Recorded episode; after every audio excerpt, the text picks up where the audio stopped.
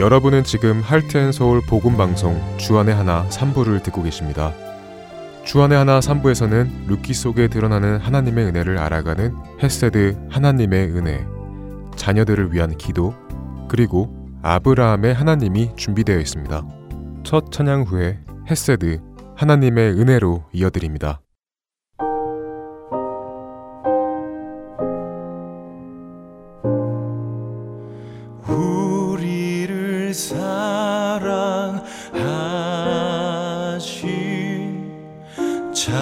자비의 주 아버지 주께로 나아갈 때에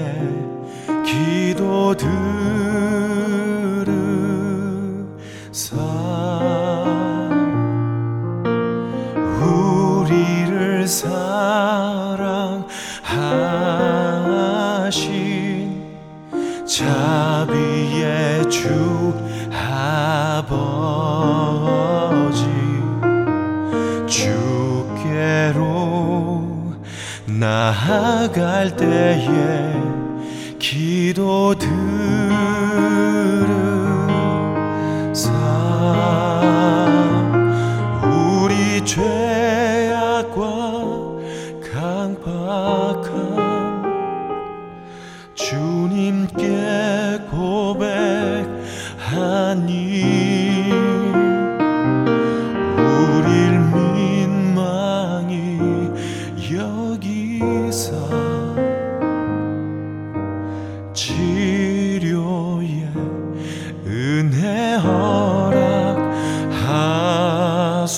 허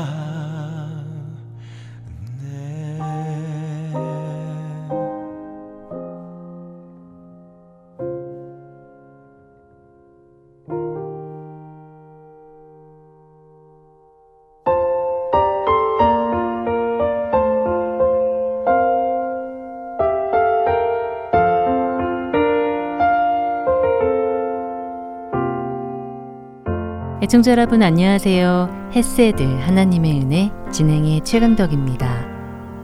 지난 시간에 우리는 모든 것을 잃고 절망 가운데 있던 나오미가 여호와께서 자기 백성을 돌보신다는 소식을 듣고 두 며느리와 함께 고향 베들레헴으로 길을 나서는 모습을 보았습니다. 그렇게 모압 땅을 떠날 때만 해도 세 여인 모두 베들레헴으로 갈 것을 기대했지만 그러나 모두가 목적지에 도달했던 것은 아니었지요. 아무것도 보장된 것 없고 어찌 보면 무모하게까지 한 미래 앞에서 오르바는 가던 길을 돌이켜 모압 땅에 남기로 결정합니다. 구원의 소식을 듣고 돌이키기까지 하고 구원으로 가는 길에 들어서기도 했으면서도 끝까지 그 길을 걸어가지 못했던 오르바를 보면서 참 안타까웠었는데요. 오늘 이 시간에는 오르바와 정반대의 길을 선택한 롯의 모습을 나누고자 합니다. 오르바는 그렇게 나오미에게 입맞추고 떠났지만 룻은 어머니를 따라갑니다. 그 모습을 성경은 6기 1장 14절에 이렇게 표현하지요. 오르바는 그의 시어머니에게 입맞추되 룻은 그를 붙쫓았더라 라고 말입니다. 이 부분에 우리는 흥미로운 단어 하나를 보게 되는데요. 루시 나오미를 붙쫓다라는 히브리 단어 다바크입니다. 이 말은 찰싹 달라붙다, 굳게 결합하다라는 의미를 지닌 단어라고 합니다. 성경에서 이 말은 여러 가지 의미를 담고 있습니다. 먼저 창세기 2장 24절에는 서로 다른 두 남녀가 결혼하여 한 몸으로 합하여진다 라고 할때이 단어가 사용되었습니다. 또한 시편 63편 8절에서는 우리가 주님을 가까이 따를 때 하나님께서 우리를 얼마나 단단히 붙들고 계시는가를 설명할 때에 같은 단어가 쓰였습니다. 그러니까 붙쫓다라는 이 말은 루시 시어머니 뒤에 쫓아갔다는 정도의 말이 아니라 시어머니께 꼭 붙어서 갔다는 표현이지요. 결국 이 표현은 지금 루시 시어머니 나오미를 따라간다는 것이 얼마나 단호한 결심인지 시어머니와 한 몸이 되어 그녀를 단단히 붙들고 목숨 걸고 나설 정도의 확고한 의지의 표현임을 설명하고 있는 것입니다. 지극히 상식적이고 이성적인 판단을 했던 오르바처럼 너도 어머니께로 돌아가라고 설득하는 나오미의 말에 룻은 꿈쩍도 하지 않았습니다. 그러면서 어머니에게 16절과 17절에 이렇게 말을 합니다. 룻이 이르되 내게 어머니를 떠나며 어머니를 따르지 말고 돌아가라 강권하지 마옵소서. 어머니께서 가시는 곳에 나도 가고 어머니께서 머무시는 곳에서 나도 머물겠나이다. 어머니의 백성이 나의 백성이 되고 어머니의 하나님이 나의 하나님이 되시리니 어머니께서 죽으시는 곳에서 나도 죽어 거기 묻힐 것이라. 만일 내가 죽는 일 외에 어머니를 떠나면 여호와께서 내게 벌을 내리시고 더 내리시기를 원하나이다 하는지라. 루세의 이 말을 읽으면 읽을수록 참 놀라운 고백이라는 생각이 듭니다. 이것은 감정이 붙받쳐 나온 즉흥적인 결정에 의한 것도 아니고 과부가 된 나오미가 안쓰러워서 정에 끌려서 한 말도 아니었습니다. 루시한 이 말은 그녀에게 무엇을 의미할까요? 그녀의 이 말은 첫째, 이제 그녀가 태어나고 자란 고향을 떠난다는 것이고 아직도 그 땅에 살고 있는 그녀의 가족들마저도 떠난다는 것을 의미합니다. 두 번째, 어머니의 고향으로 따라간다는 것은 여지껏 그녀가 살아온 문화와 언어와는 전혀 다른 낯선 사람들의 땅으로 들어간다는 것을 뜻하지요. 사실 유대인들에게 모압 사람은 멸시의 대상이었습니다. 이것을 룻 자신도 모르지 않았을 것 같은데요. 낯선 땅, 낯선 문화, 낯선 사람들. 어쩌면 자신을 반기지 않을지도 모르는 사람들의 시선을 의미하는 것입니다. 셋째로 룻은 어머니께서 죽으시는 곳에서 나도 죽어 거기 묻힐 것이라고 말합니다. 이 말은 어머니가 죽은 후에도 자신은 고향으로 돌아가지 않겠다는 것이지요. 네 번째, 루시 아는 한 그것은 앞으로 자식 없는 과부로 평생을 살아야 한다는 것을 의미합니다. 왜냐하면 나오미에게는 더 이상 아들이 없었기 때문이지요. 만약 그녀가 나오미 집안 친족이 아닌 남자와 결혼을 한다면 지금 루시 말한 것처럼 죽을 때까지 함께 하겠다는 약속을 더 이상 지킬 수 없게 될 테니 말입니다. 룻은 아직 젊습니다. 다시 새 출발을 할 수 있지요. 아무것도 보장된 것 없고 가난과 고난이 눈에 보듯 뻔한 이 상황에 이 결정은 정말 쉽지 않은 선택이었을 것입니다. 그러나 이 모든 놀라운 고백 중 가장 놀라운 고백은 바로 16절에 어머니 하나님이 나의 하나님이 되시리니 라는 고백입니다. 한번 생각해 보지요.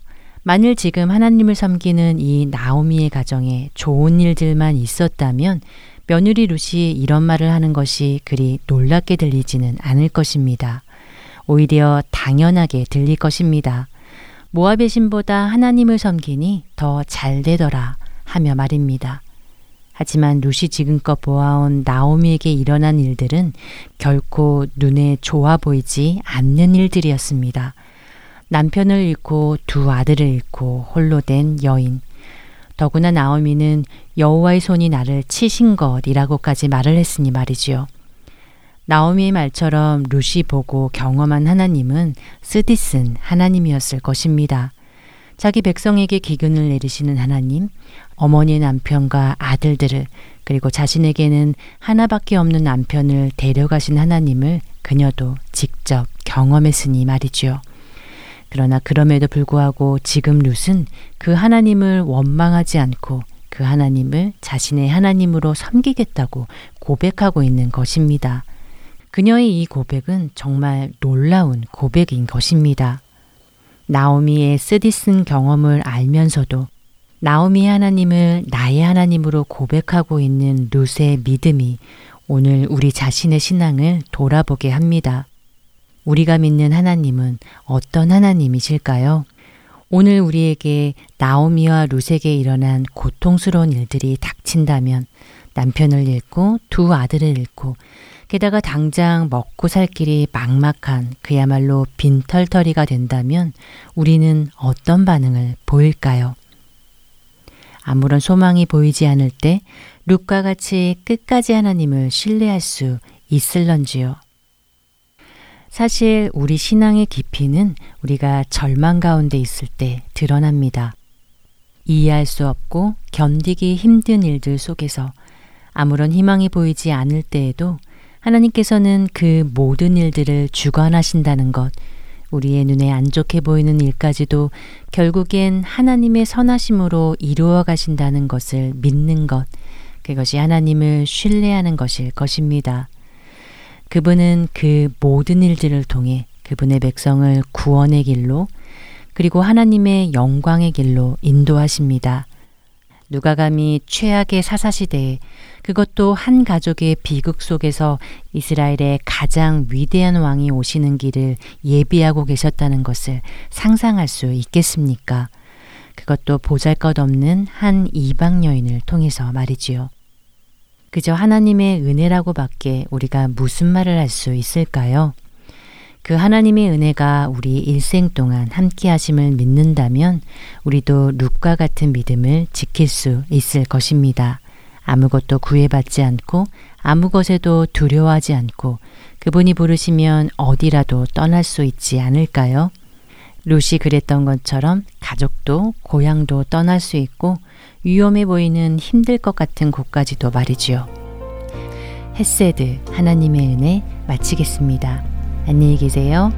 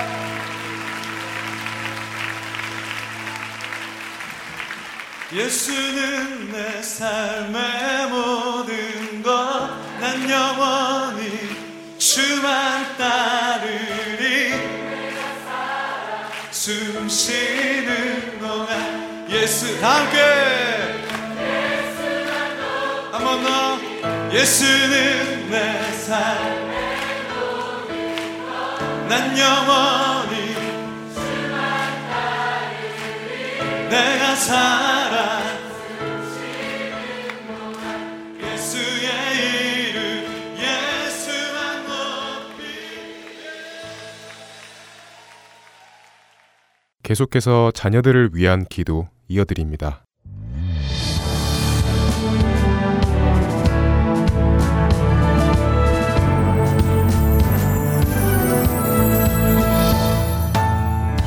애청자 여러분, 안녕하십니까? 자녀들을 위한 기도 시간의 데보라 조이입니다. 자녀들을 위한 기도 시간은 우리 부모님들이 한 마음으로 우리의 자녀들을 위해 기도 제목을 나누며 함께 기도하는 시간입니다. 얼마 전 기도하는 엄마들 사역 모임에서 나눌 말씀을 준비하면서 잠언의 말씀을 보게 되었습니다. 잠언의 말씀을 공부하며 말씀을 준비하다 보니 오래전 대학을 다니던 때가 생각났습니다. 사랑하는 부모님과 가족을 처음 떠나서 시작한 대학 생활. 그 시간을 저는 잠언의 말씀과 함께 시작했습니다. 하나님께서는 잠언의 말씀들을 통해 제게 매일 지혜와 명철을 허락해 주셨고 저의 삶을 완전히 변화시켜 주셨지요. 대학에 입학한 첫 주말, 저는 기숙사 게시판에 붙어 있던 한국 크리스찬 모임 광고를 보고 그 모임에 참석했습니다. 금요일 저녁 그 모임에는 30여 명의 한인 1.5세 2세 학생들이 하나님을 갈망하며 진실되게 찬양하고 기도하고 있었습니다. 그 아름다운 모임에 저도 함께 들어가 하나님을 찬양하고 예배하고 기도하기 시작했습니다. 그날 그곳의 학생들의 마음속에는 하나님을 향한 갈망이 뜨거워졌습니다. 그래서 그 다음 주부터는 금요일 저녁에만 모이는 것이 아니라 매일 아침 7시 반에 캠퍼스 안에 있는 교회에 모여 이 땅의 부흥을 위하여 기도하기 시작했습니다. 신실하신 하나님께서는 우리들의 기도에 응답하셔서 30명으로 시작됐던 모임을 130명이 넘는 학생들이 모여 주님을 예배하는 모임으로 만들어 주셨습니다. 오랜 시간이 지난 지금 그때 함께 신앙생활을 했던 형제 자매들 중에는 하나님의 부르심을 받아 사역자가 되기도 했고 선교사가 된 분들도 많습니다. 또 많은 분들이 각자 주어진 곳에서 그리스도인으로 살아가는 귀한 삶을 살고 있습니다. 여러분, 2018년 새해에 우리 사랑하는 자녀들과 어떤 부흥을 일으키시기를 원하시나요? 어떤 제목으로 여러분들은 기도하고 계시는지요? 이 시간을 통해서 하나님께서 여러분의 자녀들을 향해 가지고 계신 계획을 알게 하시고 그들을 향한 하나님의 말씀을 주시기를 기도드립니다.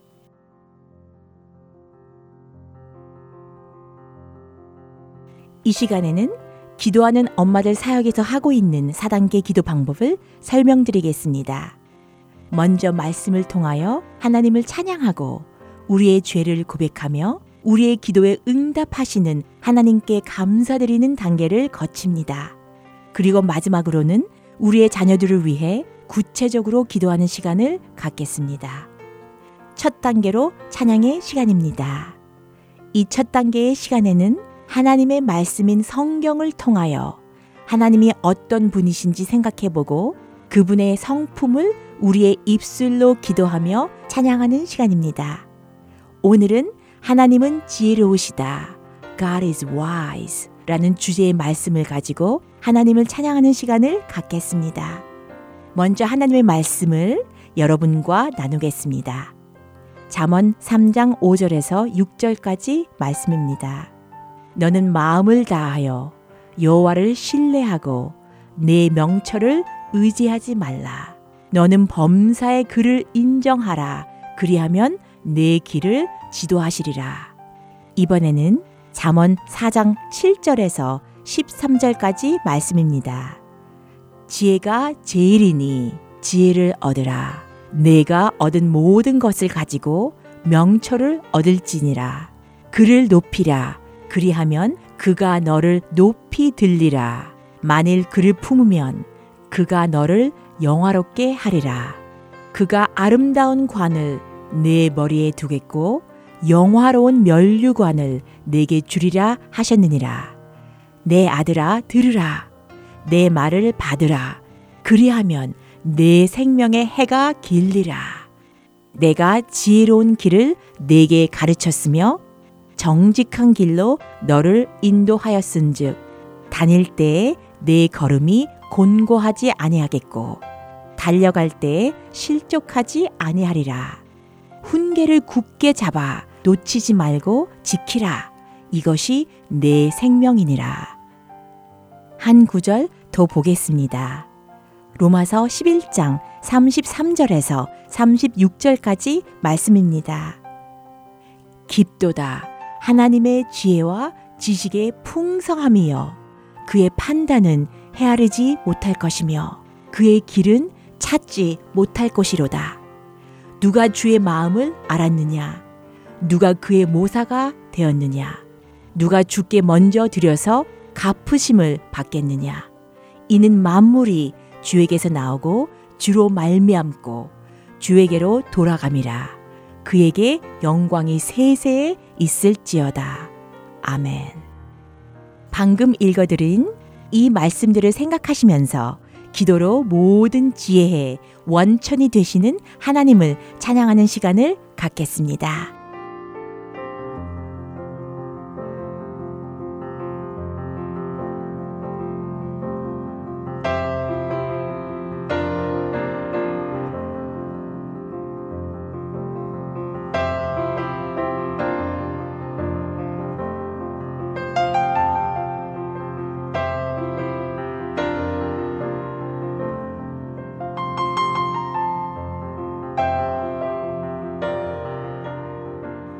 거룩하시고 지혜와 지식이 풍성하신 하나님을 높이 찬양합니다. 지혜로 땅에 털을 놓으셨으며 명철로 하늘을 견고히 세우신 하나님을 찬양합니다. 하나님, 모든 지혜와 총명을 저희에게 넘치게 축복하시는 아버지를 찬양합니다. 하나님의 진리를 저희에게 알리시고 의의 길로 신실하게 인도하시는 주님의 사랑을 찬양합니다. 저희를 주님의 뜻대로 부르심을 받은 자들로 선택해 주시고 저희 삶 속에서 모든 것을 합력하여 선을 이루시는 하나님을 높이 찬양드립니다. 하나님의 선하심과 영원하신 인자하심을 감사함으로 찬양합니다. 두 번째 단계는 고백 기도의 시간입니다. 예수님께서 십자가에서 피 흘리심으로 우리의 과거, 현재, 그리고 미래의 모든 죄가 다 용서되었습니다. 요한일서 1장 9절 말씀에 만일 우리가 우리 죄를 자백하면 그는 미쁘시고 의로우사 우리 죄를 사하시며 우리를 모든 불의에서 깨끗하게 하실 것이요 라고 약속하셨습니다. 이 말씀을 생각하시면서 여러분의 삶 속에 하나님을 기쁘시게 해드리지 못한 죄를 조용히 고백하고 회개하는 시간을 갖겠습니다.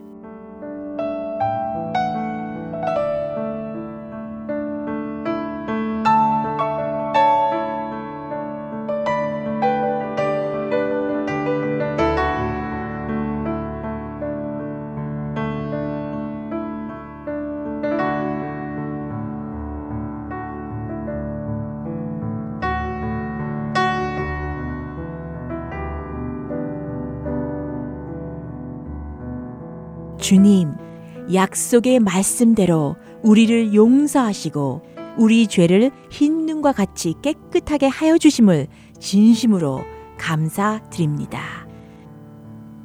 이제 세 번째 단계인 감사 기도의 시간입니다. 데살로니가 전서 5장 18절 말씀은 범사에 감사하라. 이것이 그리스도 예수 안에서 너희를 향하신 하나님의 뜻이니라. 라고 말씀하십니다. 그렇기에 우리는 그리스도 예수 안에서 모든 일에 감사해야 합니다. 지금 이 시간에는 하나님 아버지께서 여러분 삶 속에 행하신 일들을 생각하시면서 주님께 감사 기도 하는 시간을 갖겠습니다.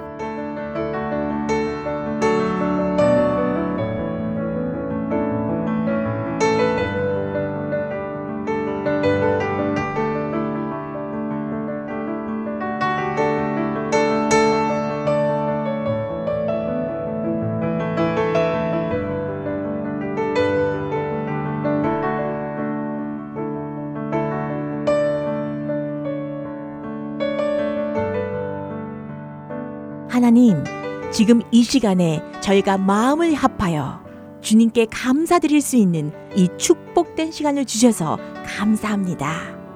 하나님, 정직한 자를 위하여 완전한 지혜를 예비하시며 행실이 온전한 자에게 방패가 되어 주심을 감사드립니다. 살아있는 말씀을 통해 아버지의 기쁘신 뜻을 알게 하시고 저의 영혼을 소생시키시고 의의 길로 인도해 주셔서 감사합니다. 자녀들을 위한 저희 기도를 들으시고 우리가 구하거나 생각하는 모든 것에 더 넘치도록 응답하여 주시는 놀라운 은혜에 감사드립니다. 이 시간은 자녀들을 위해 중보 기도 하며 하나님께 나아가는 능력 있는 시간입니다. 하나님의 말씀은 잠언 9장 10절에서 11절까지 말씀입니다. 여호와를 경외하는 것이 지혜의 근본이요 거룩하신 자를 아는 것이 명철이니라. 나 지혜로 말미암아 내 날이 많아질 것이요 내 생명의 해가 내게 더하리라. 오늘은 이 말씀을 품고 우리 자녀들의 인생의 목적을 위해 중보 기도하는 시간을 갖도록 하겠습니다.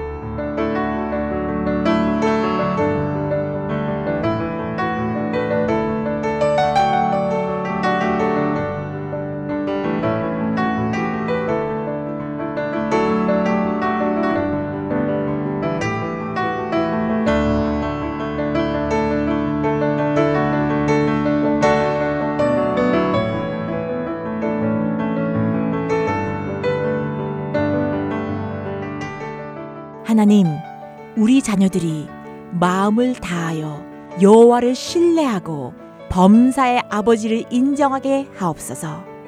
주님의 지혜가 그들을 선한 자의 길로 행하게 하며 또 의의 길을 가게 하옵소서.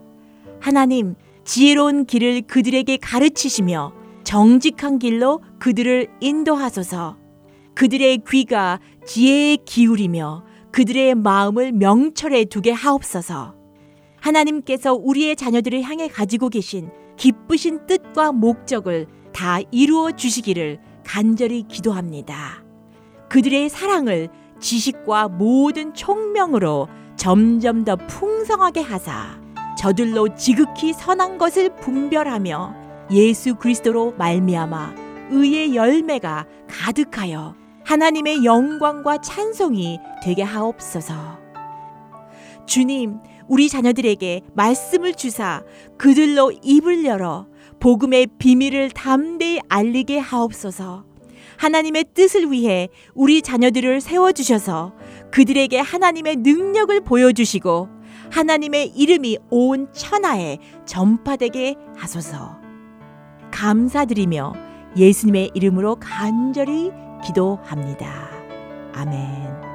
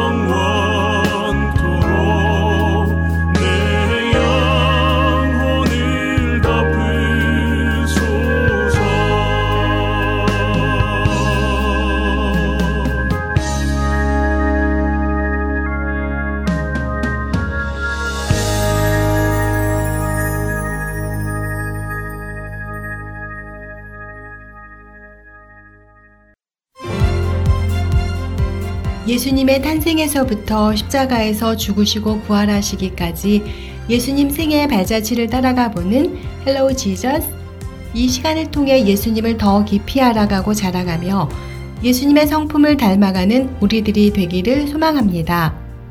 자녀들을 위한 방송 주 안에 하나 5부에서 여러분을 기다립니다.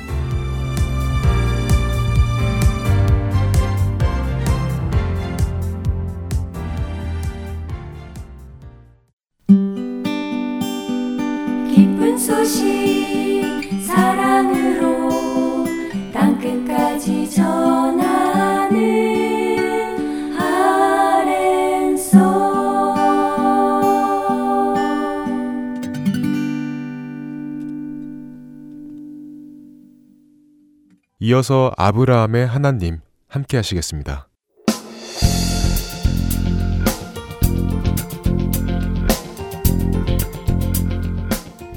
애청자 여러분 안녕하세요. 창세기를 통해 아브라함을 믿음의 조상으로 빚어가시는 하나님을 만나는 시간 아브라함의 하나님 진행의 최강덕입니다. 네, 여러분 안녕하세요. 강승규입니다. 네, 아브라함의 하나님 지난 시간에는요, 어, 내년 이맘때에 아들을 얻을 것이라는 하나님의 약속을 받고도 그랄 왕 아비멜렉에게 사라를 자신의 누이라고 이야기하므로 아내를 빼앗긴 아브라함의 이야기를 보았습니다. 예, 참 놀랄 만한 이야기였죠. 처음 하나님께 부름받아 가나안에 왔다가 기근을 만나 애굽에 가서 사라를 빼앗겼을 때는 그래도 아브라함의 신앙 초기니까 그랬다고 이해할 수 있는데요. 지금은 그 후로 24년이라는 시간이 지났는데도 여전히 같은 방법으로 아내를 빼앗긴다는 것이 많이 실망스러웠습니다. 네, 더군다나 창세기 20장을 잘 읽어보면 어찌하여 이런 일을 했느냐며 책망하는 아비멜렉에게 대답할 때 13절에 자신들이 가는 곳마다 사라에게 자신을 오랍이라고 하라고 했다고 얘기하잖아요. 네. 그렇다면 그동안 애굽으로 시작하여 지금 그랄 땅에 올 때까지 가는 곳마다 모두 그렇게 이야기를 했다는 것이 아니겠어요? 예, 성경의 말씀대로라면 그렇지요. 예, 아브라함이 말한 대로 가는 곳마다 자신을 오빠로 사라를 누이로 소개를 했던 것 같습니다. 네. 그런데 왜 성경은 이 이야기를 다루고 있을까요? 그동안 어디를 가더라도 쭉 거짓말을 해왔는데 애굽과 이번 그랄에서만 문제가 생겨서 이것을 기록한 것일까요? 그러게요. 다른 곳에서는 그런 문제가 없었던 것일까요? 글쎄요, 성경에 기록이 없으니 알 수는 없겠죠. 어, 정말 다른 곳에서는 아무런 문제가 없었던 것인지, 혹시라도 있었는데 기록되지 않은 것인지 잘 모르겠습니다만, 적어도 이번 그랄에서 있었던 일과 애굽에서 있었던 일이 상당히 닮아 있음에도 불구하고 또 동시에 많이 다르다는 점을 보면요.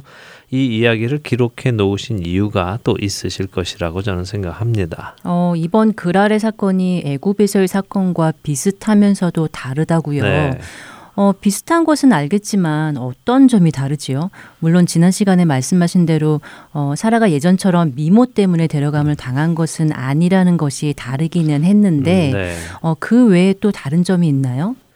네, 있지요. 어, 애굽에 바로에게 사라를 빼앗겼을 때 하나님께서 바로에게 재앙을 내리셨죠. 네. 그때 바로는 화를 내면서 사라를 내어주었습니다. 당시 아브라함을 책망하던 바로에게 아브라함은 한마디 말도 하지 못했죠. 아, 그랬죠. 그런데 이번에는 그 그랄 지역이 하나님을 두려워하지 않아서 그렇다고 하고 네. 또 실제로 사라가 자신의 이복누이기도 하다고 말도 하지요. 그렇습니다. 바로 때와는 달리 입도 뻥끗합니다. 네. 물론 애굽의 바로와 지금 그랄의 아비멜렉 사이에는 엄청난 힘의 차이도 있었겠지요. 애굽은 당시 세상의 중심이라고 할 만큼 대단했고 지금 그랄은 지역의 한 성읍 정도이니까요. 그런데 이런 다른 점 외에도 중요한 다른 점이 있는데요. 그것은 바로 17절과 18절에서 보는 특이한 점입니다. 한번 읽어 주시죠. 네. 아브라함이 하나님께 기도함에 하나님이 아비멜렉과 그의 아내와 여종을 치료하사 출산하게 하셨으니 여호와께서 이왕에 아브라함의 아내 사라의 일로 아비멜렉의 집에 모든 태를 닫으셨음이더라. 네. 어, 아브라함이 아비멜렉과 그의 집안을 위해 기도를 해주는군요. 네, 그렇죠. 기도를 해줍니다. 하나님께서 아비멜렉의 꿈에 나타나셨을 때도 그런 말씀을 하셨죠. 아브라함은 선지자고 그가 너를 위해서 기도해 줄 것이다 라고요. 네. 여기서 우리는 중요한 두 가지 신앙의 원칙을 보게 되는데요. 먼저는 참 이해되지 않는 부분이 있습니다. 사실 잘못은 아브라함이 했죠. 네. 그가 거짓말을 했으니까 말입니다. 하지만 저주는 아비멜렉과 그 아내와 여종을 포함해서 아비멜렉 집의 모든 여인에게 닥쳤습니다. 이런 것을 보면 우리는 좀 이것은 좀 불합리하고 불공평한 것이 아닌가 하는 생각이 드는데요. 그러게 말입니다. 아비멜렉은 하나님도 인정하신 것처럼 온전한 마음으로 사라를 맞았는데 네. 그로 인해 아비멜렉 집안에 저주가 왔다는 것은 조금 불공평해 보입니다. 네, 그럼에도 불구하고 하나님께서는 아브라함을 책망하지 않으시고 오히려 아브라함에게 아비멜렉을 축복하게 하시죠. 음, 자, 첫 번째 원칙은 이것입니다. 지금껏 여러 번 보아왔습니다만 더욱 확실히 새겨지는 원칙입니다.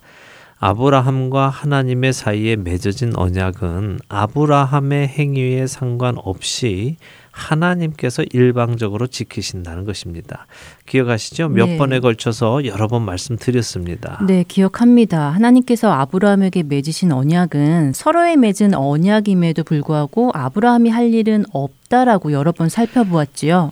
예, 그렇습니다. 사실 그 모든 언약 자체가 다 하나님께서만 이루실 수 있는 일들이었죠. 네. 그에게 자손을 주시고 그 자손이 하늘의 별과 같이 바다의 모래 같이 많게 하시고 아브라함의 이름을 창대하게 하시고 또 아브라함을 축복하는 자를 축복하시고 아브라함을 저주하는 자를 저주하시는 것. 이 모든 것이 하나님께서 일방적으로 하시는 일이라는 것입니다. 그렇게 지금 아비멜렉이 비록 온전한 마음으로 사라가 아내인지 모르고 데려갔다 하더라도요. 그것은 아브라함의 아내를 데리고 간 것이고 앞으로 약속된 언약의 아들이 오는 것을 막는 행위가 된 것이기에 결국 아비멜렉은 아브라함을 저주한 것이 된 것이죠.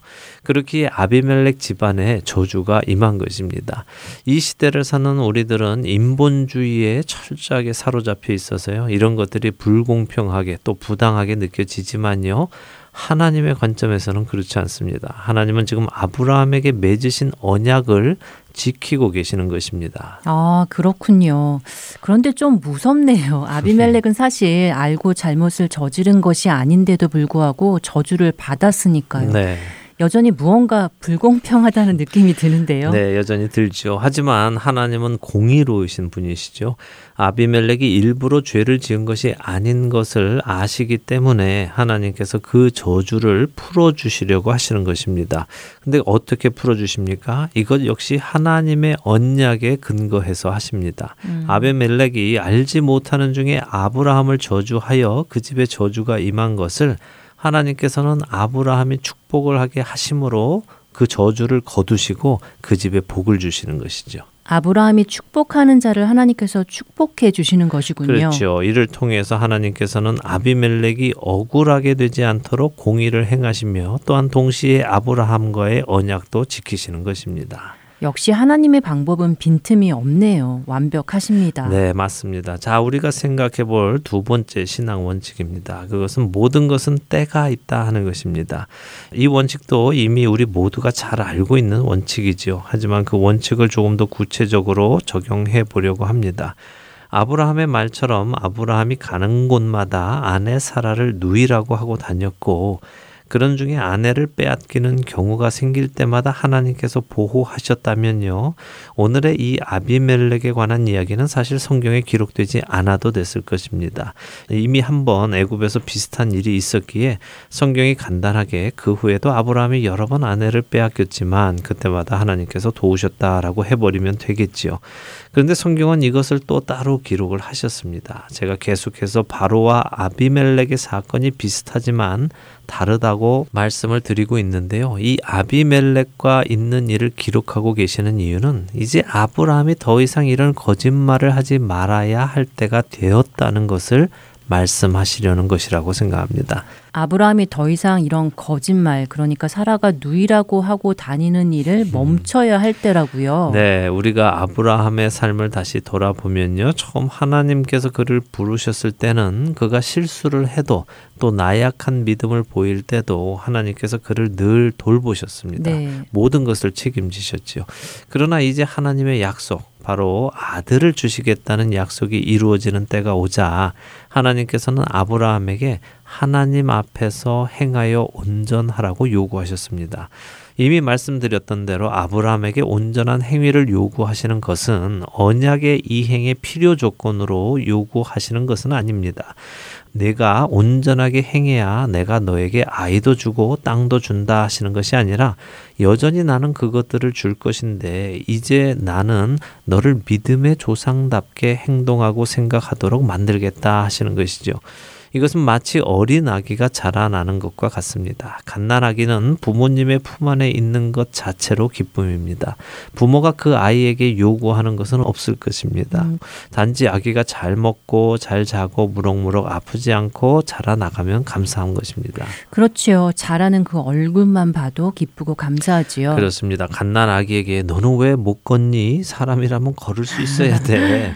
너는 왜 이렇게 우니? 아무 때나 울면 안 된다. 너는 왜또 대소변을 못 가리니 이래라 저래라 하는 부모는 없을 것입니다. 음, 당연히 없지요. 갓난아기에게 이래라 저래라 하는 부모가 있다면 그게 이상한 것이겠죠. 맞습니다. 아이가 자라면서 배우는 것이고 요구되어지는 것들이 그 나이에 맞게 각각 있습니다. 하나님께서도 아브라함을 처음 부르셨을 때 그렇게 돌보셨습니다. 하나님이 하나님 되심을 끊임없이 그에게 보여주시고 알려주시고 경험하게 하셨습니다. 그리고 이제 그가 믿음의 조상으로 걸음을 걸을 수 있게 되었을 때 즈음에 그분은 이제부터 네가 내 앞에서 온전하라고 요구하시는 것이죠. 그리고 온전한 행위에는 자신의 안전을 자신의 힘으로 보호하려는 행위, 다시 말해 지금 사라를 누이라고 속이는 일 같은 것을 내려놓고 하나님만을 온전하게 의지하고 따르는 행위가 포함되어 있는 것이죠. 이와 함께 하나님께서는 아브라함에게 아브라함의 정체성도 확인시켜 주십니다. 너는 내가 택한 선지자다. 누가 너를 해할 수 있는 것이 아니라 너는 다른 사람들에게 복이 되는 사람이야. 너가 축복을 하면 내가 그에게 복을 준다. 너는 바로 이런 존재다. 그런 존재인 네가 너에게 축복을 받아야 하는 존재들이 두려워서 거짓말을 하고 또 그런 거짓말로 인하여 아내를 빼앗기는 일을 당해서야 되겠니? 라고 하시는 것이죠.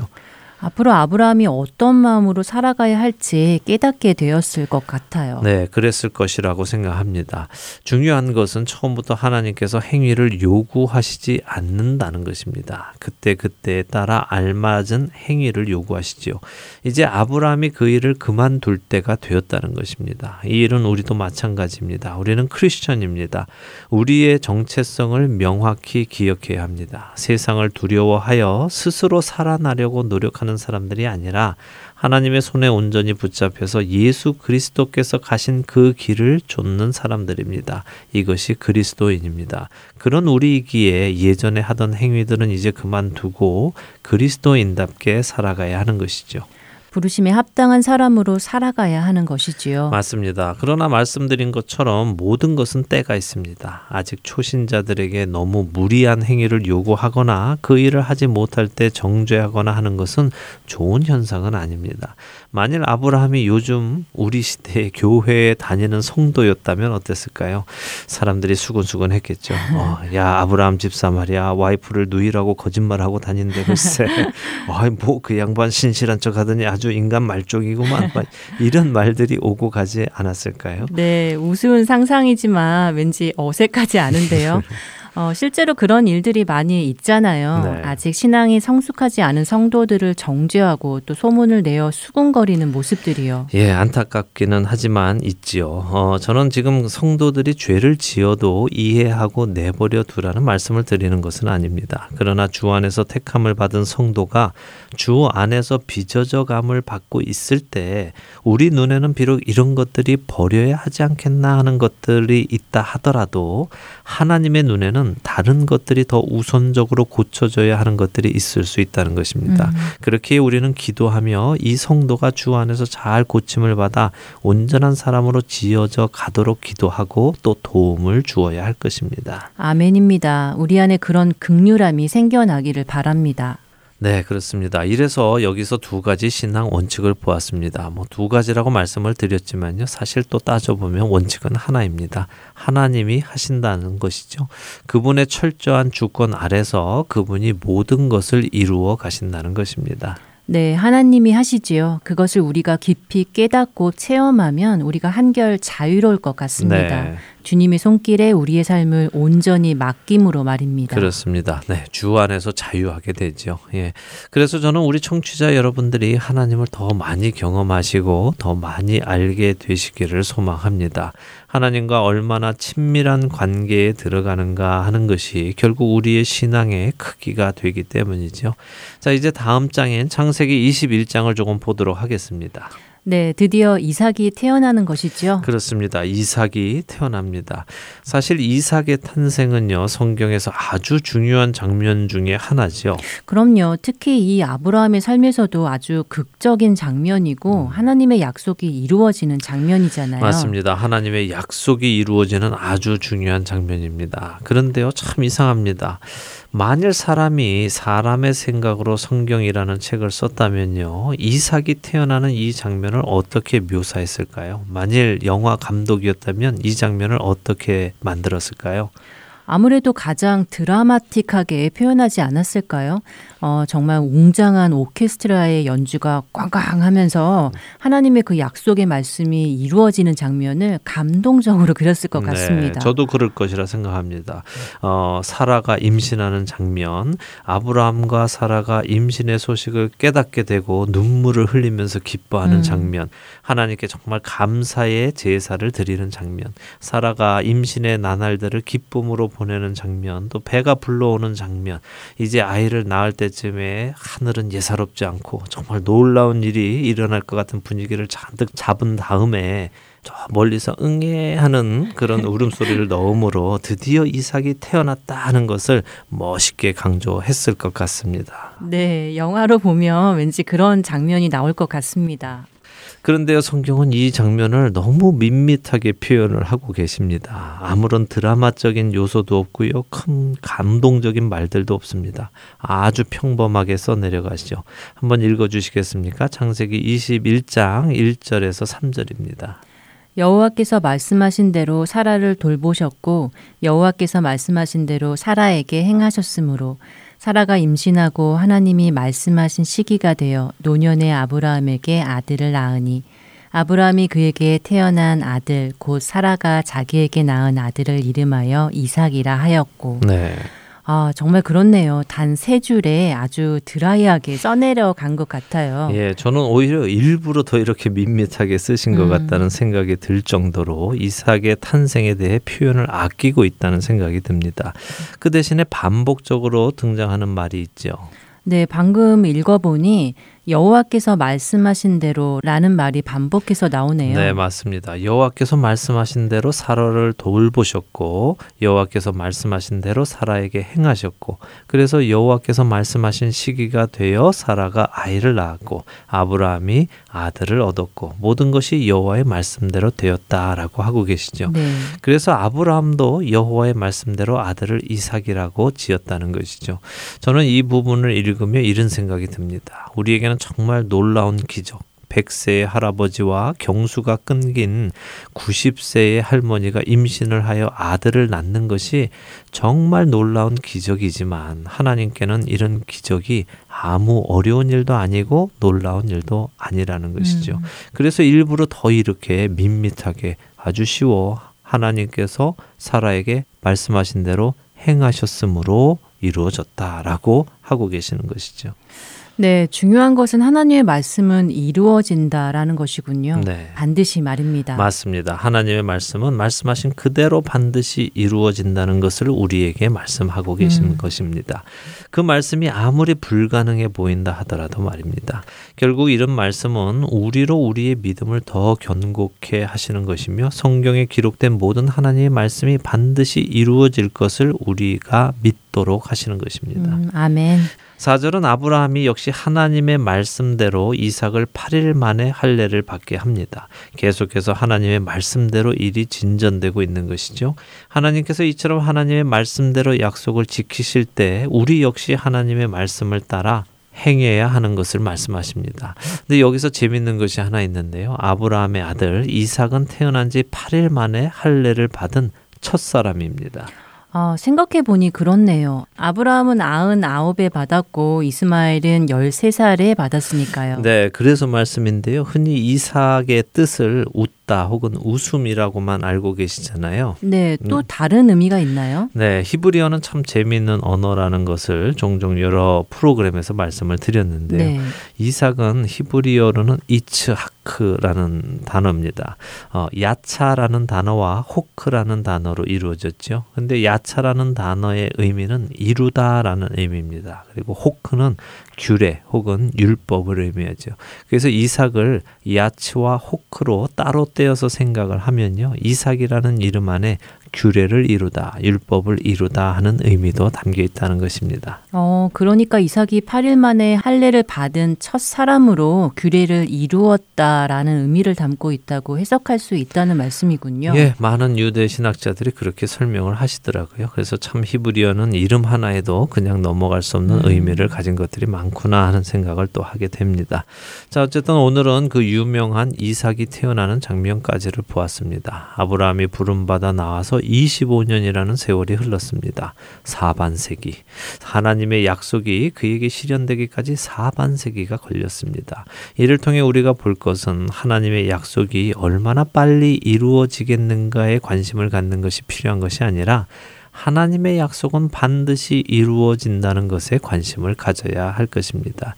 어, 하나님의 약속은 반드시 하나님의 때에 이루어진다는 것입니다. 그렇기에 전에도 말씀드렸지만 믿음은 기다림입니다. 우리 안에 믿음이 있다면 우리는 기다릴 수 있는 것이죠. 약속을 지키시는 하나님을 봄으로 우리 안에도 그 기다림의 믿음이 견고히 서가면 좋겠습니다. 네, 조급하지 않고 당장 눈앞의 결과가 보이지 않는다 하더라도 약속의 말씀을 믿고 기다릴 수 있는 우리가 되기를 바라며 아브라함의 하나님 오늘 이 시간 마치겠습니다. 저희는 다음 주에 뵙겠습니다. 안녕히 계세요. 네, 한 주간 주 안에서 평안하십시오.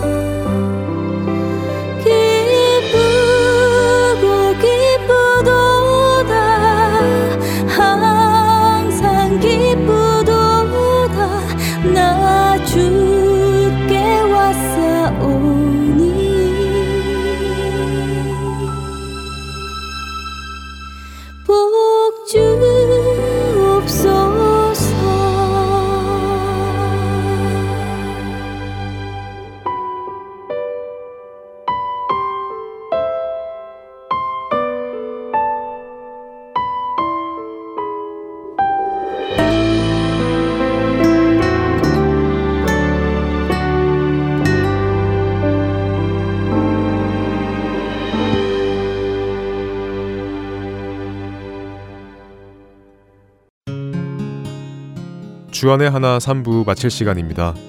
한 주간도 주안에서 평안하십시오. 다음 주에 뵙겠습니다. 안녕히 계십시오.